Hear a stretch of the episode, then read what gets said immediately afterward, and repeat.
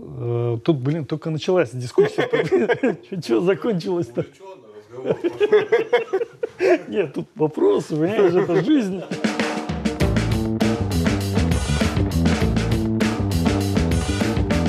Дорогие друзья, э, уважаемые коллеги, мы снова находимся с вами в желтой студии Эндобайки Шоу. Э, вы внизу можете подписаться на наш канал, нажать на колокольчик, чтобы не пропустить наши выпуски. У нас начинается второй сезон, и у нас сейчас в гостях Игорь Владимирович Васильев. Это ведущий научный сотрудник, руководитель направления интервенционной пульмонологии Санкт-Петербургского научно-исследовательского э, института да, фтизиопульмонологии. Да, правильно, да? А он же является кандидатом медицинских наук, ну и также таракальный хирург. То есть это действующая специальность. И вот э, тема наша нашего разговора будет это погружение в бронхоскопию. То есть, да, то есть, ну, бронхоскопия основа, назовем это так. Э, ну, это достаточно интересная тема, потому что многие начинают изучать, многие уже работают с бронхоскопией, а так ли правильно мы это все делаем. Сейчас мы попробуем получить информацию из первых уст. И, Владимирович, вот э, первый, наверное, вопрос э, по поводу бронхоскопии. Во-первых, где она должна быть? То есть это ну, поликлиника, стационар – Амбулаторный прием, то есть вот первое. Вопрос, наверное, э, точнее ответ, наверное, будет немного по-другому. Она должна быть там, где есть специалист, который умеет делать бронхоскопию. И это не так тривиально, как э, кажется. То есть э, с точки зрения юри, юриспруденции, логистики и прочее, сертификат эндоскописта де юра позволяет делать бронхоскопию. Но, я думаю, мы об этом еще попозже поговорим, не каждый эндоскопист ее, в принципе, даже видел хотя бы раз. Поэтому, если говорить вот чисто таким сухим языком, нет ни одного нигде ограничения, э, где бы можно было делать бронскопию, где бы нельзя было делать бронскопию. Есть э, некие требования, которые скорее из э, практики, чем из каких-то регламентирующих mm-hmm. документов. Э, чисто на опыте, скажем так, эксперта я бы сказал, что бронскопию можно делать только там, где есть непосредственная возможность э, оказать реанимационное пособие в случае, если что-то пошло не так. Ну, то есть все равно отделение реанимации или анестезиолог, который присутствует а, в поликлинике, должен быть? Да, да. Либо, как минимум, если мы говорим про поликлиническое какое-то отделение, должен быть какой-то дневной стационар с возможностью наблюдения там, э, с реанимационной... Интенсивной палаты. Да, да, ну, да, да. Палаты типа интенсивной да. терапии, да? Да. То есть это вот такое некое обязательное требование. Ну, а наличие э, бронхолога, таракального хирурга в этой поликлинике? А, ну, это уже как бы скорее вторично, а, потому что а, на сегодняшний день а, два специалиста имеют право делать бронхоскопию абсолютно на равных условиях. Это эндоскопист и таракальный хирург. То mm. есть, э, профессион... исходя из профессионального стандарта.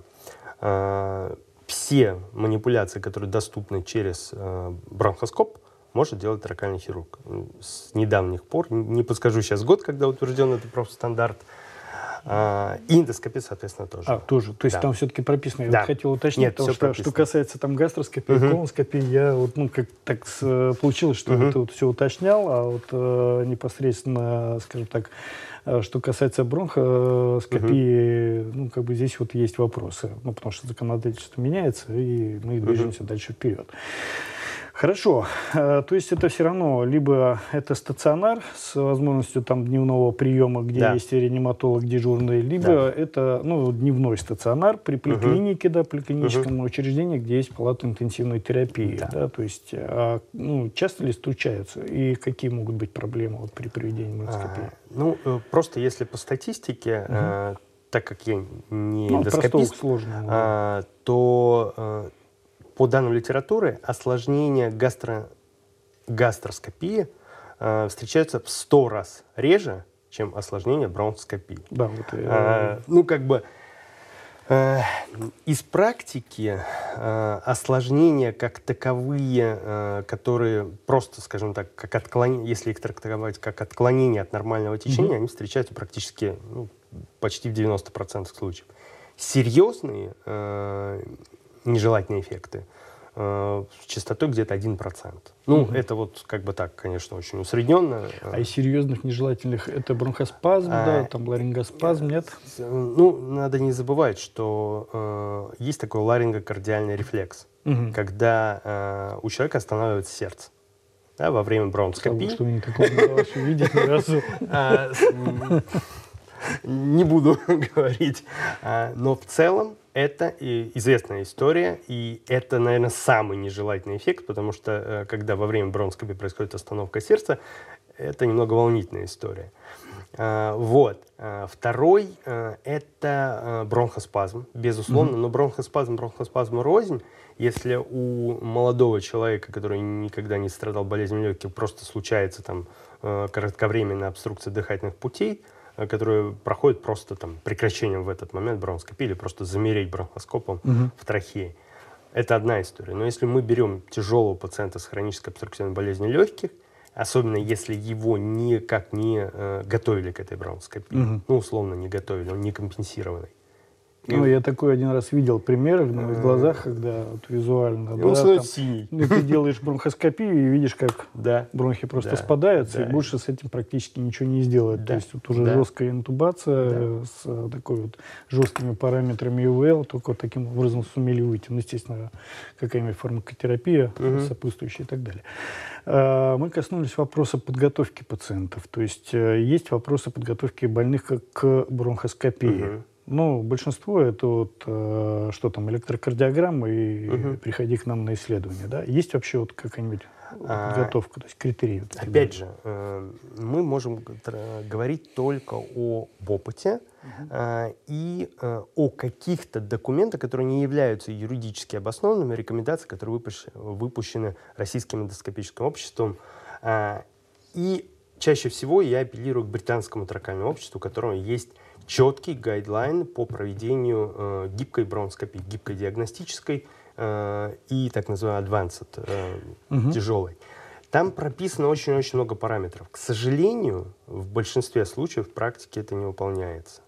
Э, но э, если мы говорим про пациента, у которого э, заведомо известная проблема э, с легкими, с сердцем, то как минимум у пациента должен быть э, консультация кардиолога, который, если он грамотный специалист, он mm-hmm. ее не проведет без должного дообследования.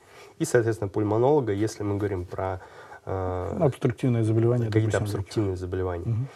В целом, э, пациент без электрокардиограммы, без э, плюс-минус консультации терапевта не должен попасть на любую обычную бронскопию. Если мы говорим про вариант биопсии какой-то, а тут э, есть как камень преткновения. Мы никогда не можем исключить биопсию, не выполнив бронскопию. Соответственно, Соответственно да. любой пациент должен иметь э, как бы доказательство того, что эта биопсия будет безопасна. А это э, мы должны посмотреть коагулограмму, либо количество тромбоцитов как минимум. Ну, клинический анализ да, крови, клинический анализ крови, коагулограмма. И свертываемость крови, да. наверное, тоже будет иметь значение. Да? Да. Это, но э, э, это мы говорим сейчас про стандартный диагностический прием. То есть, да, да. То есть, да, да, да. когда пациент приходит к нам вот, да. просто на бронхоскопию. Но э, критерии просто расширяются, потому угу. что я знаю, что во многих местах одной КГ будет достаточно, ну и на направление, там, допустим, от пульмонолога, да, угу. вот, чем мы рискуем. А законодательной базы у нас такой нету, то есть чтобы это было официальным приказом. Чтобы это регламентировано нет? Нету, да, но вот если обращаясь э, к зарубежным угу. гайдлайнам, ну, то есть то, чем мы можем потом, наверное, оперировать, если у нас э, случился какой-нибудь ай. Ну, uh-huh. а и случился, да, мы бежим к литературе, а вдруг там что-то описано, чтобы uh-huh. мы могли потом uh-huh. это в суде показать. Вот, собственно говоря, можно вернуться, ну, раньше. Я сейчас не знаю, как вот э, происходит, да, вот зарубежной литературе uh-huh. можно было возвращаться, если в России ничего не написано. Э, соответственно, понятно, опыт э, большой. Дальше. Э, есть ли какая-то лекарственная подготовка вот у этих пациентов до момента, то есть что mm. может эндоскопист рекомендовать, или mm. таких вот э, вещей нет? А, значит, э, долгое время э, в России принято было выполнять бронскопии с премедикацией атропином. А, и в зависимости от клиники этот кое-где опыт остался, несмотря на то, что уже множество исследований было показано, что атропин только повышает риски побочных эффектов. Поэтому вот такой специальный. Ну, связанный с атропином именно, да, да, вот да эти, да, да. Это при глаукоме, там при тахикардии, при и нарушение ритма сердца, да, брадикардия. А, поэтому вот такой специальный всем подряд не требуется подготовки. А, если Интересный у, момент, кстати. Если у пациента есть э, медикаментозный, я говорю, потому что не есть, не пить ему mm-hmm. все равно нужно. А, если у пациента есть какое-то хроническое заболевание, то, соответственно, мы должны подходить э, совместно с тем специалистом, который его наблюдает. Mm. Как, если, э, как я уже говорил, пациенты с, с обструктивными болезнями легких должны попадать на диагностическую бронхоскопию только в компенсированном состоянии. Через пульмонолога. Когда они его готовят, компенсируют да, его основное да, состояние, да, и он приходит да, уже на диагностику. Да.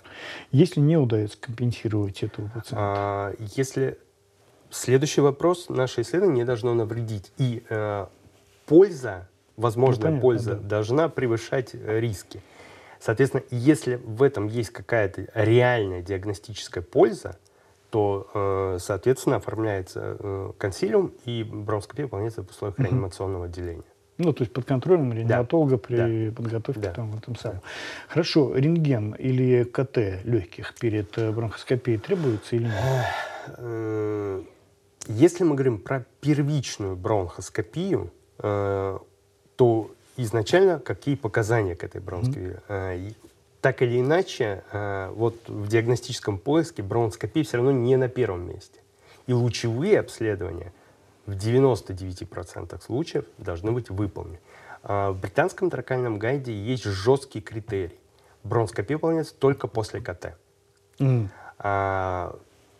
доступность просто этого метода там значительно выше, чем в наших, некоторых регионах Российской да. Хотя в некоторых да. регионах Российской Федерации больше КТ, чем бронхоскопистов. Чем бронхологов, да. да. Вот. Но, скажем так, э, в своей практике мы не принимаем пациентов на бронхоскопию э, без КТ.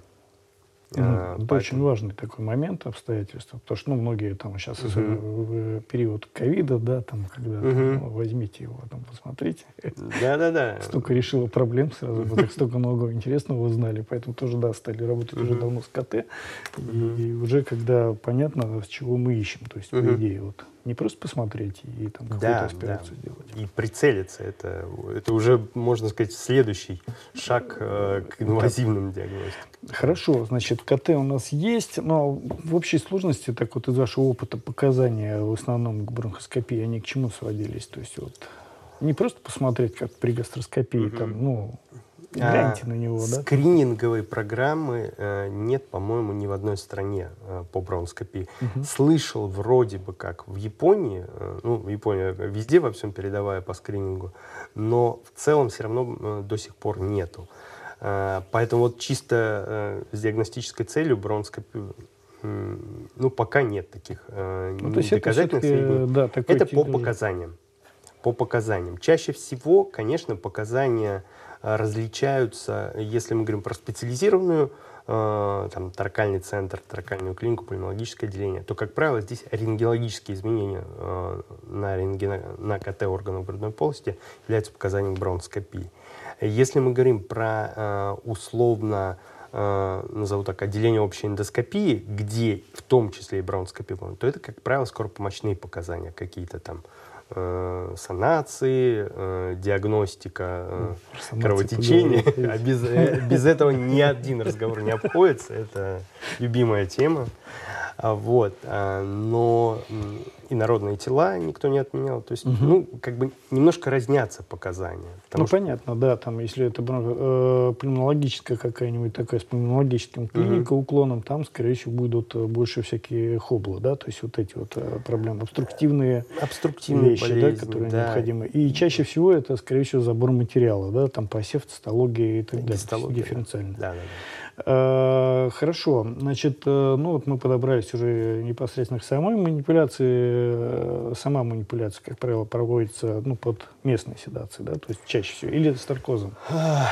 Вот я люблю работать под наркозом, пациент не мешает. Но я думаю, так любой эндоскопист скажет. Объясню, ну я угу. понимаю, да, мы тоже, ну я большей угу. частью занимаюсь все-таки это желудочно-кишечный угу. тракт, и, соответственно, да, под наркозом тоже очень хороший. Но вот в пульмонологической практике, ну, скажем, бронхологической своей вот деятельности, мы столкнулись с тем, что анестезиологи боятся этих пациентов. То есть э, для того, чтобы uh-huh. нас четко в приказе приписали, для того, чтобы провести бронхоскопию под наркозом, необходимо госпитализировать пациента. Uh-huh.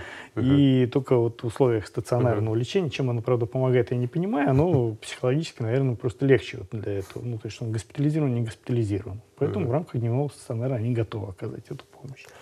Ну, э, это, конечно, локальная практика, она в каждом uh-huh. учреждении.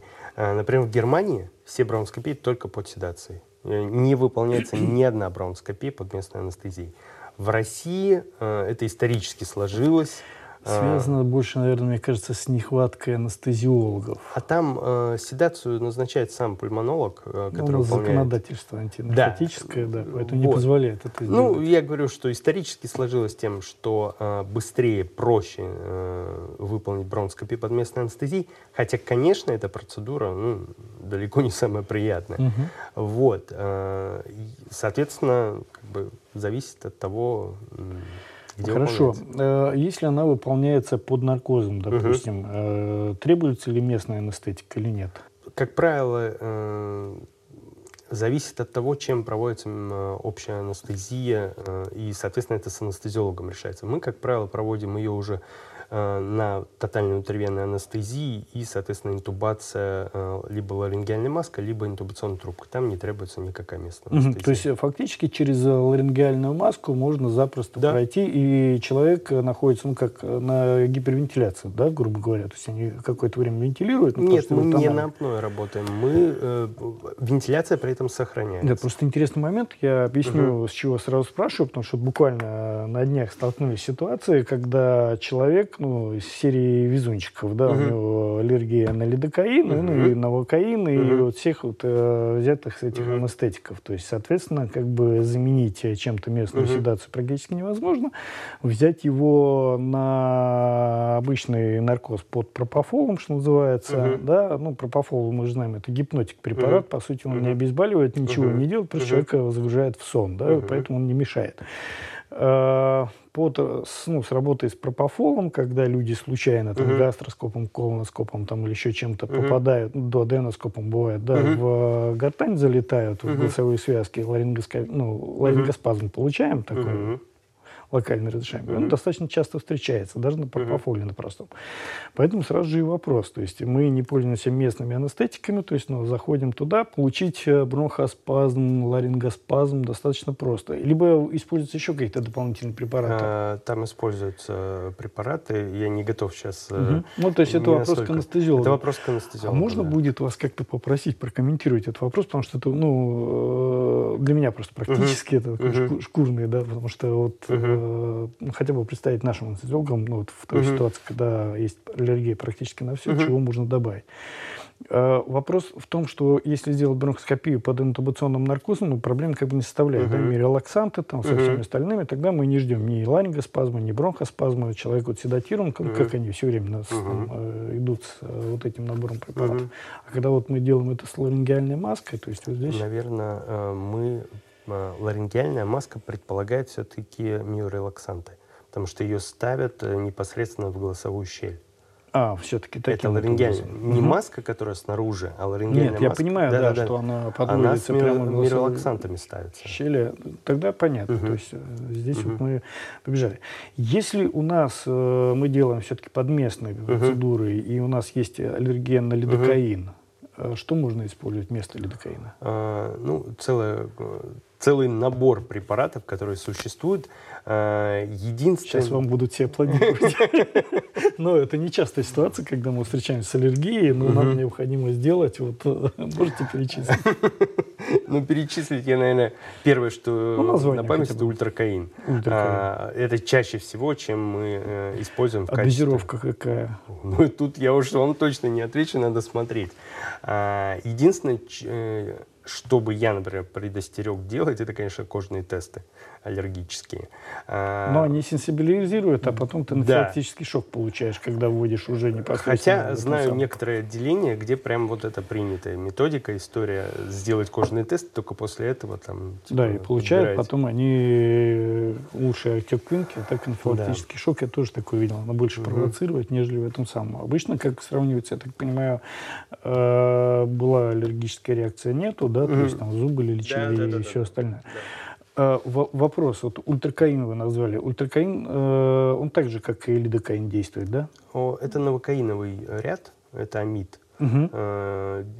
Действие, мы ждем того же самого действия от любого местного анестетика, чтобы у нас Новокаин просто не было можно рефлекса. использовать? А, и новокаин тоже можно Снаружи. использовать. Да? Но тогда, тоже. получается, процентов будет больше, да? То ну, там для... надо подбирать. Э, новокаин мы не используем угу. в этой истории, чаще всего ультракаин.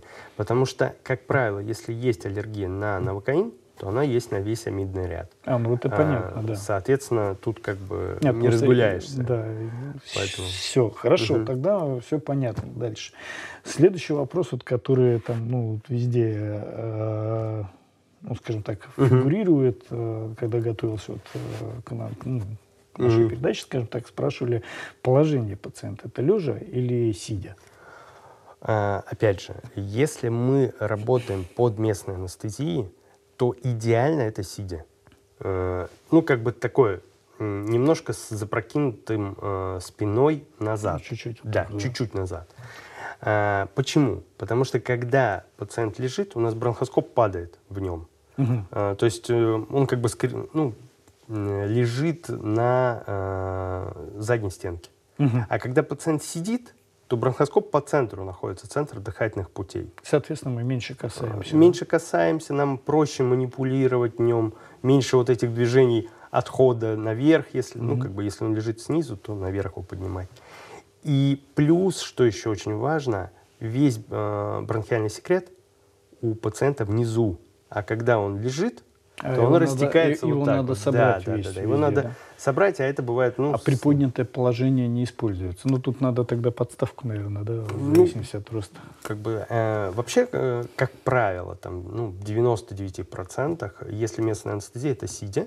Угу. А если это наркоз, ну, там уж понятно, что это. А положение ну, доктора по отношению к пациенту, то есть сидя, а. это спереди перед пациентом получается, да? А, значит, э, это зависит, опять же, от э, локального протокола. От, э, есть клиники, где четко там, пациент справа, э, ну, как бы спереди и чуть справа, да. Справа, да. Угу. А, есть клиники, где спереди и слева. А, это как удобно. Кто-то угу. заводит прибор левой рукой, в нос его вводит, кто-то его правой рукой вводит. Ну, понял, и да. считают это, это принципиально. Угу. Я не считаю, что это принципиально, как удобно, так и человек. Я правой рукой завожу, левой винтами работаю. Угу. Вот э, как бы это абсолютно не принципиально. А лежа это стороны головы, да, получается? Да. да. То есть это наиболее э, удобно. Наиболее удобно, плюс, э, когда мы стоим перед пациентом, у нас в голове должно происходить вот это вот переворот. Переворот, да. да. А Право, и когда мы стоим сзади, у нас все чутенько, можно не путаться. Ну, то есть так же, как при гастроскопии, мы видим те же ориентиры, спокойно uh-huh. проходим и туда, куда видим. Uh-huh. Спасибо огромное. Вот много тайн открывается. То есть, ну, для тех, кто начинает или кто уже работает, но, собственно говоря, многих секретов не знает, потому что не все клиники, они пульмологические, uh-huh. да, и есть там передать опыт. У нас же, как в основном, уже всех учат, э, ну, как гастроскопию, колоноскопию всех интересует, да, потом после колона кабинета бронхоскопию и начинает работать колоноскопом, да. А в основном через нос, я так понимаю, да. Теперь по поводу интересных таких вещей. Ну, анатомически понятно. А сколько бронхов всего? Их же мне учили, говорили, надо считать. Говорят, их там должно быть 20, да? Вопрос очень интересный. На самом деле, если мы не касаемся вариабельности анатомии, которую все говорят, надо знать вариации э, строения бронхиального дерева. Но на самом деле, если ну, чисто философски, каждый раз можно случай, может быть та вариация, которую ты никогда не видел до этого. Uh-huh. И не знаешь, что такое было. Поэтому самое часто надо знать. А, конкретно отверстий, извините, сегментарных бронхов у нас получается 19, потому что у нас нет угу. одного бронха слева, а, слева да, там угу. у нас сердце есть. Но бывает, что все 20, бывает, что их меньше, а, бывает, что их больше. Ну, то есть а, самое главное – это понять, куда что идет. Это не всегда бывает а, просто, и для этого нам как раз и еще и для этого КТ нужно. То есть, э, если мы посмотрели компьютерную томографию, мы уже приблизительно представляем, сколько чего мы хотим увидеть. Хитрые какие. Меня учили-то по-другому. Ты говорит, бронхи должен считать. Говорит, если одного не хватает, то тут разбираться, почему это так происходит. Э, но разные школы, это просто продиктовано, так же, как вот э, в России было распространено, да, кто-то винты крутит, uh-huh. кто-то аппарат толкает, и вот, собственно говоря, здесь, наверное, с, бронх... с бронхологией такое же uh-huh. происходит. А, хорошо. Ну, я так понял, что с анатомией это топографическая анатомия, угу. да, плюс угу. КТ и рентген. Ну, то да. есть это не лишние вещи, которые потом ну, помогут. То есть угу. заранее подозреваем, туда зашли и взяли. Угу. А, очень, наверное, такой э, еще один вопрос вот сопровождения этого пациента. Пульс, оксиметр и кислород должны быть в кабинете? А... Ну, понятно, с э, анестезиологами, когда работаем, эти хитрые, угу. они не полезут, потому что угу. они тоже уже привыкли, тем угу. более это стало в какой-то момент доступное оборудование, угу. и они всегда с пульсоксиметрами. Но вот считается, что если у тебя бронхоск... ну, как бронхоскопический угу. кабинет, да, кресло там, да, лидокаин угу. и все остальное, а вот таких приборов ну, не допроситься у администрации. На, опять же, мы упираемся в то, что это не не регламентировано. Угу. Но а, во время любой бронскопии у, пациент, у любого пациента происходит гипоксия. Угу. Соответственно, заранее предсказать э, критичность или некритичность этого снижения без пульсоксиметрии по большому счету невозможно. Поэтому я бы, наверное, ответил так э, на этот вопрос. Э, опять же, э, за рамками какой-то легитимности там, или еще чего-то, но в кабинете, где выполняется бронскопия, должна быть обязательно пульсоксиметрия, как в доступе. Угу. И вот уж чего я даже обсуждать не готов, это кислород. Без наличия кислорода, ну, постоянно действующего там или еще какого-то, э, нельзя делать бронскопию. По той же ну, самой это причине. важно, да, потому что если пациент вываливается в гипоксию, то да. из него надо вывести, да. То есть да. мало того, что ее заподозрить, но вы да. так можете без него по синевшим губам. Ну, это уже будет да, это уже будет очень такие цифры. А вопрос еще, как восстанавливаться. То есть здесь мы можем посмотреть и уже забить в колокольчик, когда у нас падает пульс, ну, пульс э, СО2, да, там, mm-hmm. ПО2. ПО2, да, mm-hmm. в, э, там, сам в крови, соответственно, mm-hmm. мы уже забиваем тревогу mm-hmm. и не ждем, пока она пойдет там 40 и ниже, да, то есть mm-hmm. э, и кислород здесь mm-hmm. вот просто активный, просто подача его mm-hmm. на, поможет этому человеку. Хорошо. А, значит, Теперь понятно с устройством самого э, бронхоскопического кабинета. Ну и в дальнейшем, наверное, первое показание это для всяких смывов. Да? Что эффективнее сделать, вот, по вашему взгляду? Это посеять мокроту, либо это взять все-таки забор э, промывных вод? у этих пациентов? Э, тут не по моему мнению. Данные э, многих угу. исследований показали, что исследование мокроты более эффективно. Мокроты? А, да. То есть именно то, что отдохнет сам да. пациент? Э, за исключением рецидивирующих пневмоний внутрибольничных. Угу. Потому что там требуется локально из того самого участка, откуда вот эти вот рецидивирующие пневмонии, там взять ну, то есть а, это прицельно, получается, прицельно. история прицельная. То есть да. это правая доля, там, правая верхняя доля, да? Даже то, сег... до сегмента уже, угу. э, ну, в зависимости от того, где локализуется пневмония. Да, прицельно. Э, я как-то в своей больнице очень хитро поступил. Ну, бронхологи, ну, как бронхологи, анестезиологи у нас очень любили брать смывы, там, с посевами, там, на всякие флору, там, вот такая любимая история. Ну, хорошо, смыло, так смыло, вообще вот не вопрос. Значит, тоже не регламентировано, как их правильно забирать, да? То есть uh-huh. физраствор в канал ввел, да, uh-huh. аспирировали, ну, естественно, стерильные uh-huh. стаканчики везде разлили. Uh-huh. Все замечательно. Значит, э, проходит там э, 4 года. после того, как я работал в этой клинике. Клинический фармаколог э, в клинике, то есть э, задался вопросом, говорит, «А нафига мы, говорит, ну, это вот, зачем мы эту историю все делаем, да? А, почему? Потому что очень много путевых. Ну, мы же проходим, э, аспирируем во рту, сноса, да. все остальное. Все это на каналах, да, и они получают потом вот эту абракадабру, которую еще и сеют на антибиотики, и пытаются потом это все вылечить. Но это был первый человек, который задумывался об этой истории. Я как бы думал, что вам 4 года это для проформы надо, ну потому что вы же не говорили о том, зачем и как нужно.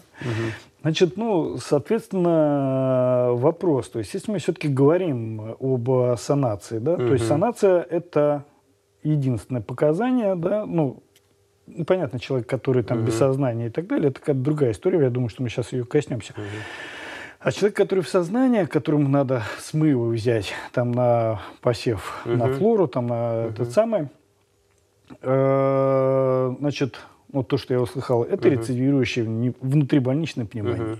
Все остальное можно запросто сдать на крот, это угу. будет более эффективно и будет угу. история. Теперь сама методика выполнения вот этих смывов, забора материала. А, проблема смывов, ну, ну, я рассказал историю. Она не нужна была мне, она тоже. Ну, как бы пошел, быстро сделал, и все. Это никак не регламентировано. Почему? То есть, если мы говорим про, допустим, бронхоальвеолярный лаваш, там конкретное количество жидкости, э, куда нужно обтурировать.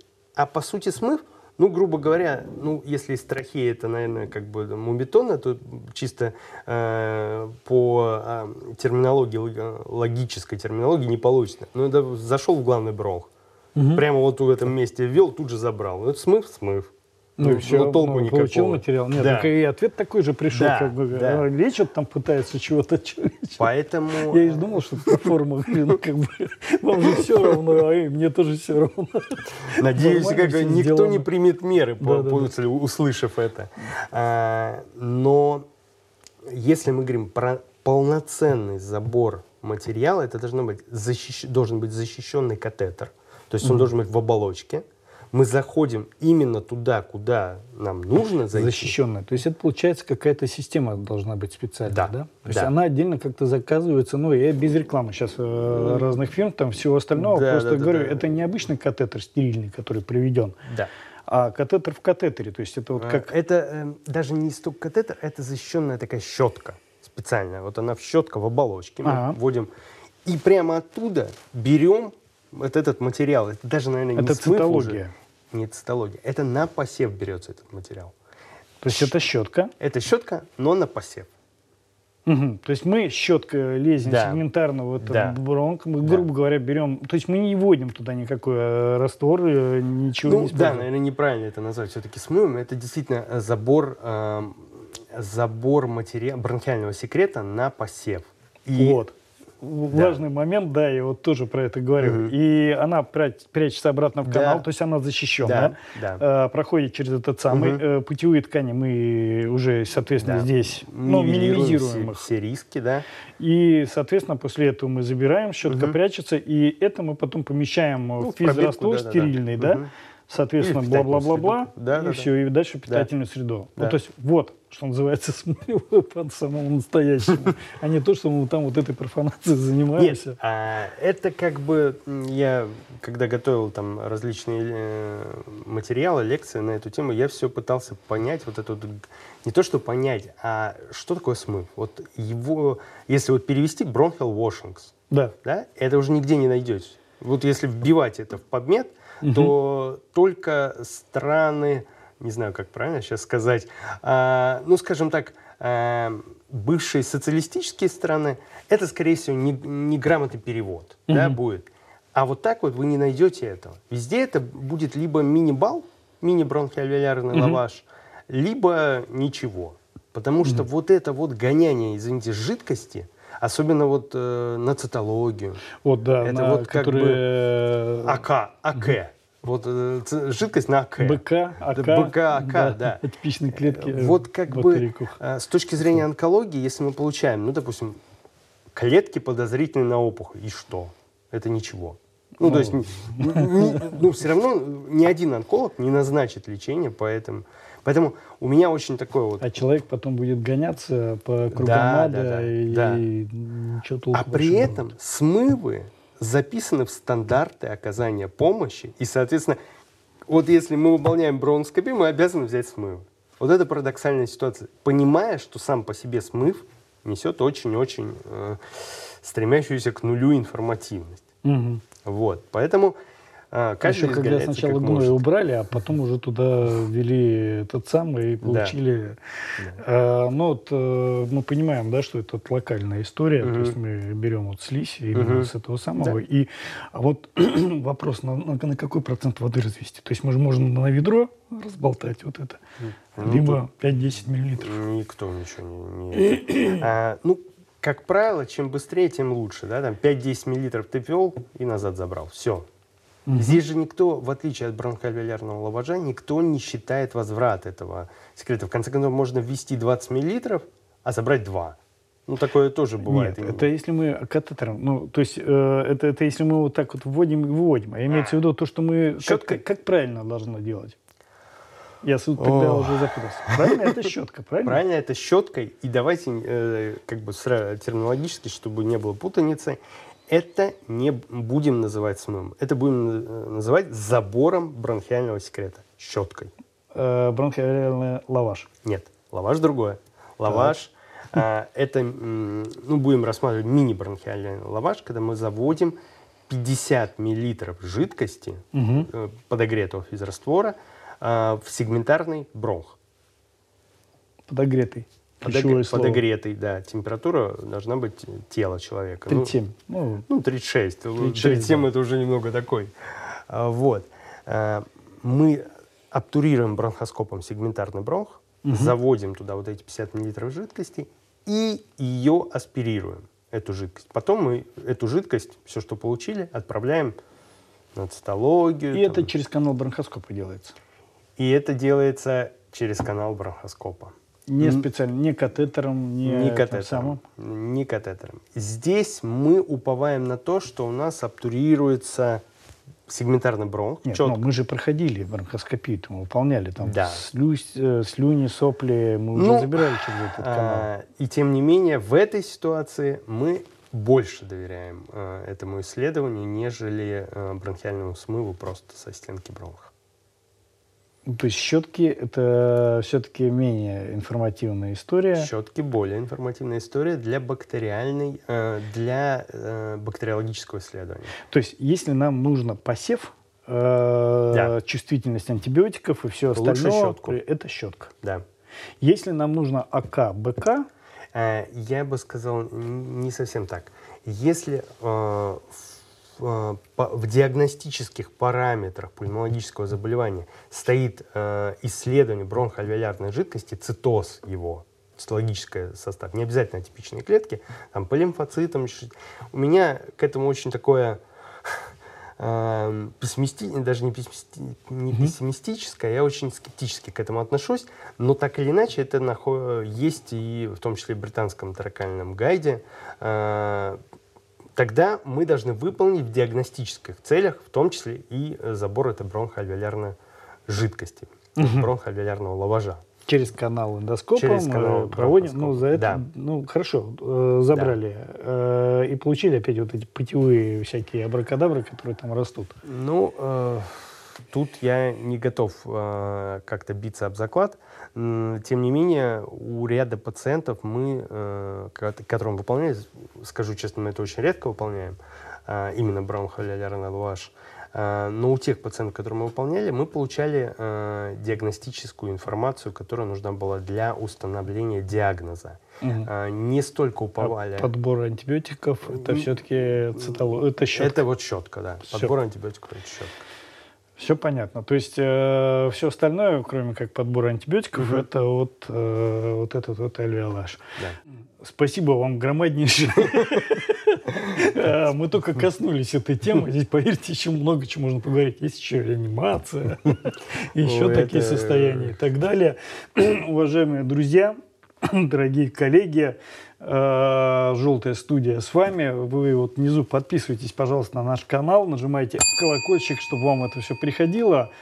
В общем, Игорь Владимирович, спасибо вам просто вот громаднейшее. Спасибо, Я... что позвали. В общем, следите за нами. Я думаю, что мы вам много еще информации расскажем. Всем пока.